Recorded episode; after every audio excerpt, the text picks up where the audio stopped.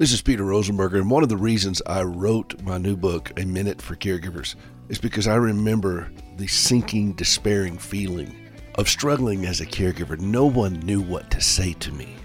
I didn't understand, and others didn't understand me. For decades, I foraged along and tried to find my path through this medical nightmare that Gracie and I have endured for nearly 40 years. And I've learned to speak the language of caregivers. I speak fluent caregiver. No pastor, no counselor, no medical provider, no friend should ever throw their hands up and say, I don't know what to say to that caregiver. Because I do. Give them a copy. of This book is called A Minute for Caregivers When Every Day Feels Like Monday. They're easy to read, one minute chapters that speak directly to the heart of a caregiver, and you can get them wherever books are sold. A Minute for Caregivers When Every Day feels like Monday. Friends don't let friends caregive alone.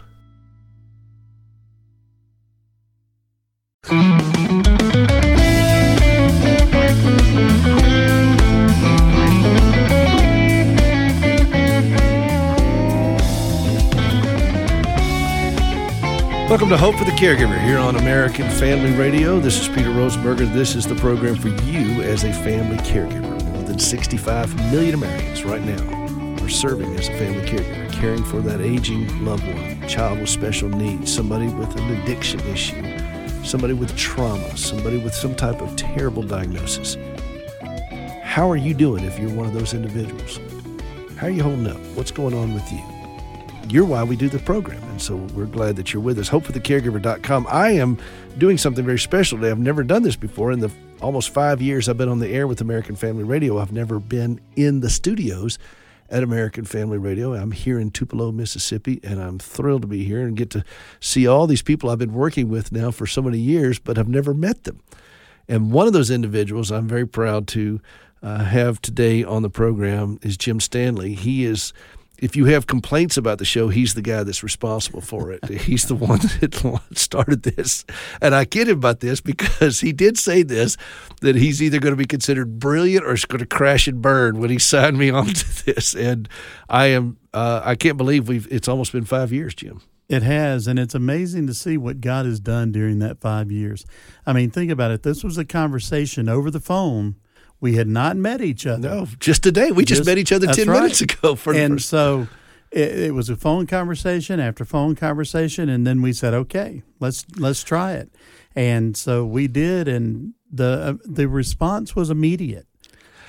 I think that I was talking to somebody about this. This is one of the few issues in the, the Christian world that's affecting uh, the, the, the, social issues that our country's facing with family caregivers and that it's one of the few issues I believe as Christians we get to be on the offensive about. Mm-hmm. This is the largest radio program in the world for family caregivers here on American Family. We're going into this situation. We're not re- reacting to it. We're not responding to it. We're actually getting out in front of it by speaking life. I just did a whole video event here that'll be out later on with American Family Association about speaking life. Do we speak life to people in distress? And this was your vision uh, as well as mine. You understand the caregiving world. You've been there. You still are there. Yeah. And uh, and are a recipient of some of it. That's right. And so bring us up to speed of where you are. Well, you may not know my father-in-law died a couple of years ago. My mother-in-law lives with us, and she's still grieving. Uh, not as severe as as when he first died, but you know there are things that it it comes up sometimes like a tsunami where a thought comes up or a memory comes up or even a, a photograph comes up. And so she's still walking through that. And uh, it's taking a toll. She's more aged now. And my wife, in fact, just the other day took her to the doctor because she was shaking and we were afraid she was dehydrated and, and other things going on. And so they wound up in the emergency room and they did give her a couple of IVs and then uh, they you know they let her go home. But uh, it's one of those things that uh, grief is very real. And if you have someone in your care group or in your family circle or even friend circle check on them make sure they're okay. Because you you don't know what kind of day they're having. And they can always use encouragement and you know, if you encourage someone, you sometimes wind up encouraging yourself. I think that's what happens with me. The more I say the things that we talk about on this program, the stronger I get because I'm reminding myself. I have caregiver amnesia mm-hmm. and I have gospel amnesia, so I have to remind myself of these things on a regular basis. I, I as you talk about grief, we're all going to grieve. We're all going to mourn. Jesus said, "Blessed are those who mourn, for they shall be comforted." The problem is it seems as our society we're doing everything we can to not mourn. Right. We want to medicate that mourning by sometimes with real medication, sometimes with other things. But when you're despairing or when you're raging, you're not mourning, and so therefore the comfort won't be there. And sometimes we cry with those who cry, we grieve with those who grieve, as Scripture says. And this has been your journey with your mother in law, recognizing that this is part of it. She has to mourn but she's not required to despair. No, and and that's true. But unfortunately in America, we want to put a time limit on everything. You know, I can remember uh, reading and seeing through different historical shows that at one time there was a period of a year's grieving, you know, where the the widow or the widower they wore black for the whole year. Uh, and I think some of that did lead to despair because they weren't encouraged to have any fun. But it's one of those things that you want to hit that balance and understanding that life goes on, but also you still have to be willing to hear that person. Larnelle Harris gave me some of the best advice that I've, I've ever gotten. And we were talking about people in pain and what to do. And, you know, he talks about all the platitudes that are used at funerals and used in, in helping each other get through things. And he said, if you really want to help them, just help them cry. You know, allow them that freedom and don't try and shut them down. Don't try and move on to the next topic because if this person is grieving and you see that, and like you said, everyone's going to grieve, we don't want to be reminded of that. We want to move on to a safe place. We want to move on to a happy place. And so by doing so, we forget and leave those people behind because we have microwaves and everything can be done within a half hour. I've seen this over and over and over with people that they are in a hurry to button it up because it is uncomfortable. But scripture's not uncomfortable with our discomfort. Mm-hmm. And one of my favorite things as a pianist to do is um, favorite's the wrong word, but one of the most meaningful things I do as a pianist is play at funerals because that's a time where the family is is reconciling with this reality of death and what I will do is often just play hymns in such a way that it just kind of settles them down. And Martin Luther used to say, "Where words fail, music speaks." Mm-hmm. And it's uh, no Hans Christian Andersen said that. Martin Luther talked about the music, nothing exalts the soul more than uh, uh, uh, music does, except for Scripture. And and so these great hymns that people want to hear at their funerals, they don't want to hear you know the pep rally hymns. Right. they, but but I will always, and it started with my uncle, my mother's brother. The first funeral I I did I played for like this. This is back in the early '80s. I played "Victory in Jesus," but I slow it down. Yeah. And I spend a lot of time on each syllable. Of victory in Jesus. Yeah. And I put chords in it that used to could get you thrown out of some churches, but right, and, right. Uh, but I, my piano professor liked them. But I would play this. I heard an old old story about a Savior come from glory because I want people to remember that text because those things are spine stiffening and soul enriching. We're we're going to go. You know, our Savior is a man acquainted with sorrows mm-hmm. and grief, and and so we have a Savior that understands us. How are you feeling right now? You've had a hard year. You know, I have been on the program with you when you've put that question to other people. And unfortunately, you don't accept lip service. And so now I feel like a butterfly that's just been pinned to the wall. You know, some days, and, and I don't mean this as a cliche, even though it's going to sound like it, some days are better than others. Some days you're just tired and you want to give up. And I'm not talking about on my mother in law or in that situation. I'm talking about the burdens of life that go, coincide with any type of caregiving, even to your wife or to your spouse. sometimes it's I just get tired, and because of that, um, it's easy to see that why it takes such a toll on a single individual who who may also be tired. I I get that and and weary, but and we're going to come back to that in the next segment because I I want to pause on this moment. Jesus said, "Come unto me, all you who are weary and heavy laden." And what does that mean to us for those who are weary and heavy laden? Mm-hmm. And you are, I am, and so many in this audience are. But we have a Savior that recognizes that. Mm. And that's why we are having hope in this. That's what hope looks like, is recognizing that there's something more going on.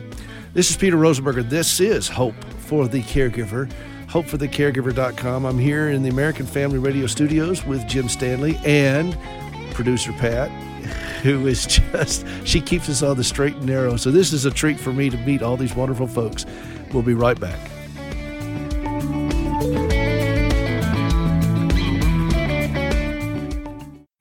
This is Peter Rosenberg, and I hope you're enjoying this podcast. If you are, would you consider helping us do more of it and do it better by going out to standingwithhope.com slash giving. Standingwithhope.com slash giving. Thanks so much.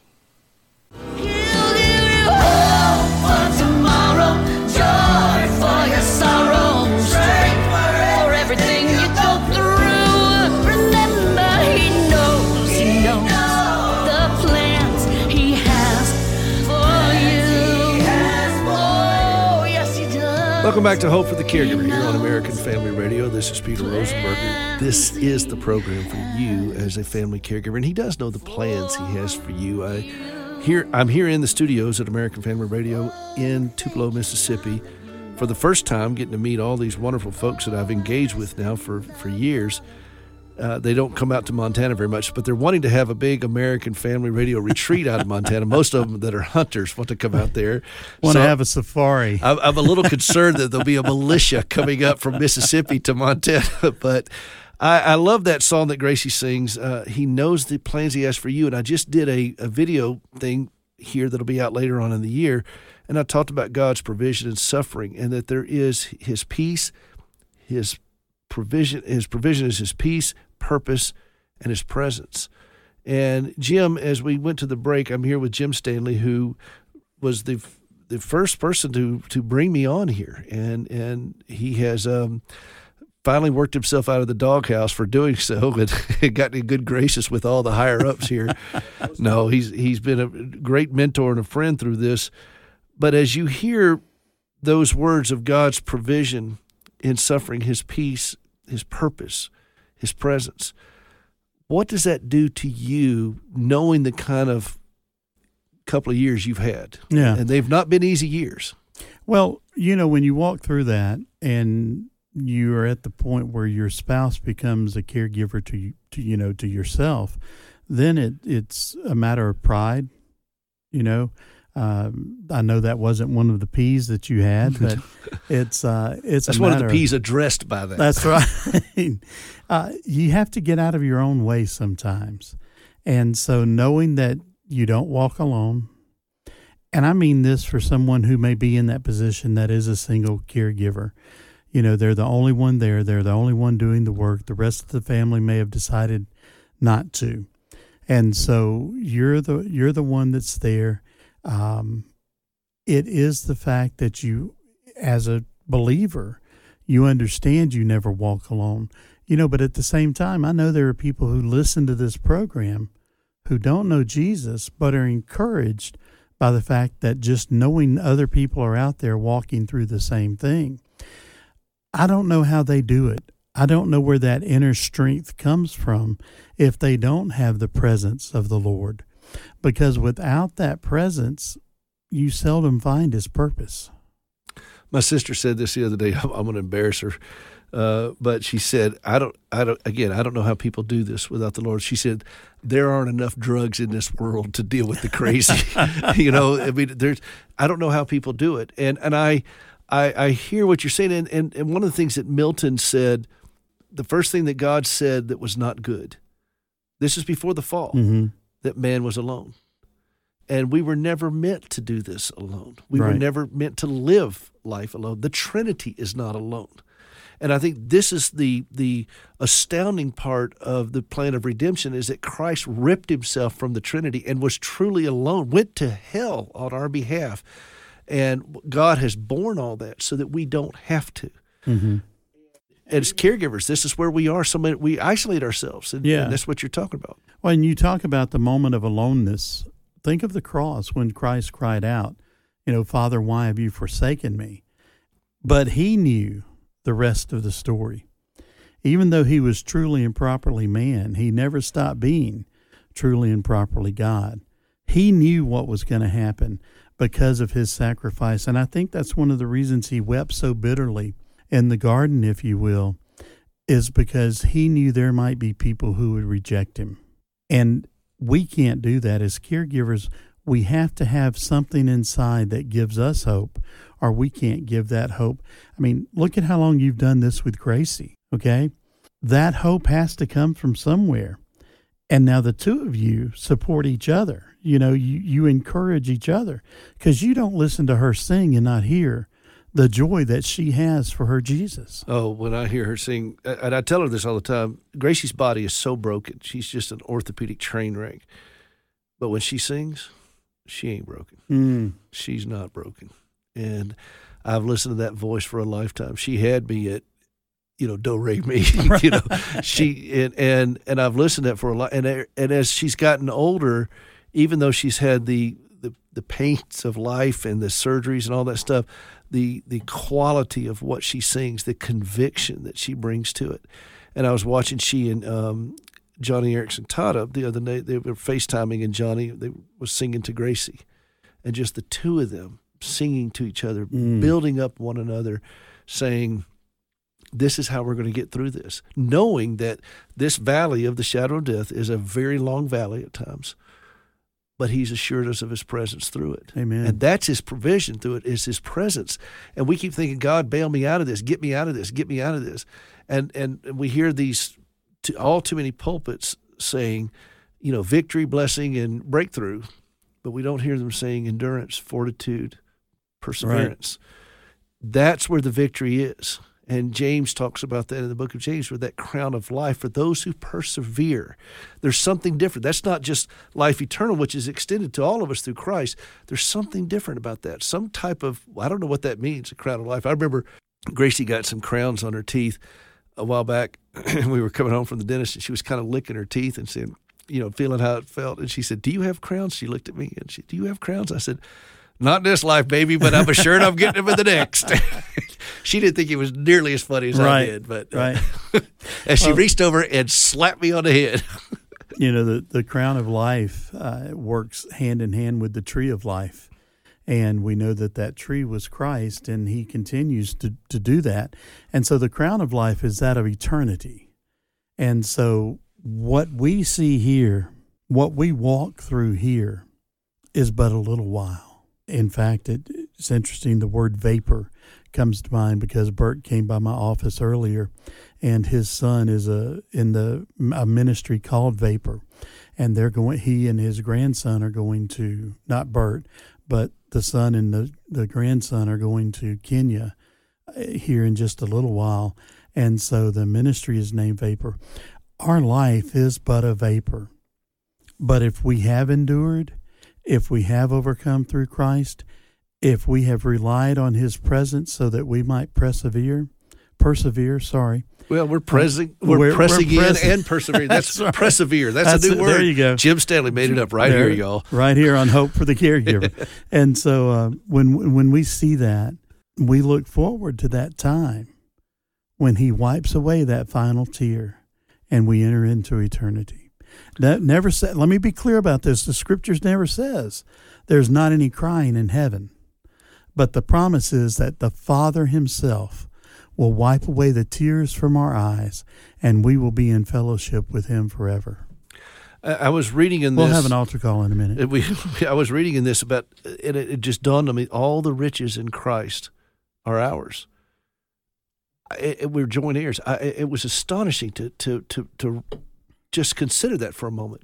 Everything that is his, that, that is his, will be ours when we're with him. Mm-hmm. We were created a little lower than the angels, but in glory, we are elevated to joint heirs. We're sons of God. Right. And it was astonishing to even think about that. And I, I know that sometimes when we're dealing with the drudgery of this in our life, it's it's it's almost like Pollyanna to think about it. But if we can just hold on to this thought, a very good friend of mine told me this: we live in the moment, but we have the perspective of eternity, which Mhm. gives meaning to the moment.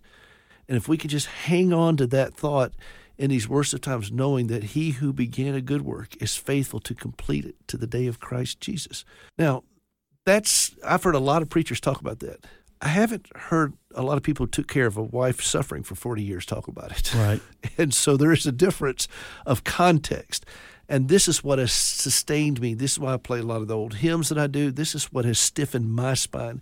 When you struggle with these things that you're struggling with right now, Jim, which are very real, what do you hang on to? What verse, what hymn, what what what what grabs you and stiffens your spine? Again, I have been pinned to the to the court board. Pat, you Um, can jump in and rescue him if you need yeah. to. I, I think that as far as music, you know, I go back. There are a lot of great praise and worship songs out right now. I want to be clear about that. Uh, there's some beautiful music that's out there, but I tend to go back to It Is Well." When sorrows like sea billows roll, Mhm. whatever my lot.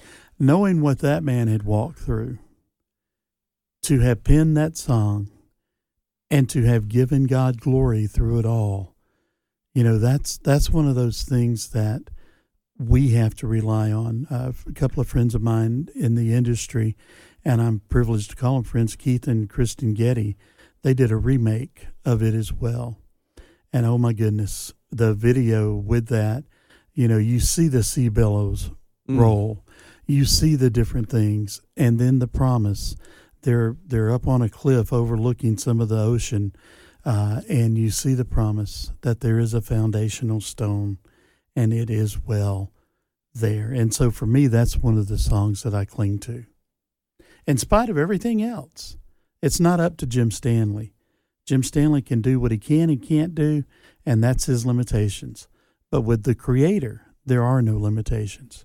Now, I want to say this too. I'm sorry. I know you were ready No, to no, say no, no. something. just Go ahead. Um, I want to say this too. You're my boss, Jim. Yeah, right. that doesn't mean that Christ promised it would be easy. In fact, he promised the opposite. That's right. he said it would be it That's would be right. hard. In this world, you will have tribulation. You will have trouble. But be of good cheer, for I, Jesus, have overcome the world. And I don't, I, I again, I, it's not super spiritual, not spooky spiritual. It's in the book. Here's what it says. That's right. And if you have a problem with that, take it up with Jesus. He's the one that said it. Well, and this is why I take this show the way I take it is because I, I, I want to say these things to hopefully give some bedrock, point people to bedrock. I don't mm-hmm. want, I, I, here's here's what solid ground looks like as we do these things, knowing that we are going to weep, we are going to be struggling with these things, and and I know this. Gracie certainly knows it. But the purpose of this is not to take away those things and make you feel better. The purpose of all this is for us to be better Mm-hmm. and healthier. Not trying to be happy, happy, happy all the time, but be healthy, healthy spiritually, emotionally, physically, financially, professionally, all of the above. This is Peter Rosenberger. This is Hope for the Caregiver. We're talking with Jim Stanley, who is responsible for me being on the air at Hope for the, at American Family Radio with this program, Hope for the Caregiver, and I'm very grateful for him. Don't go away. We got more to go. We'll be right back.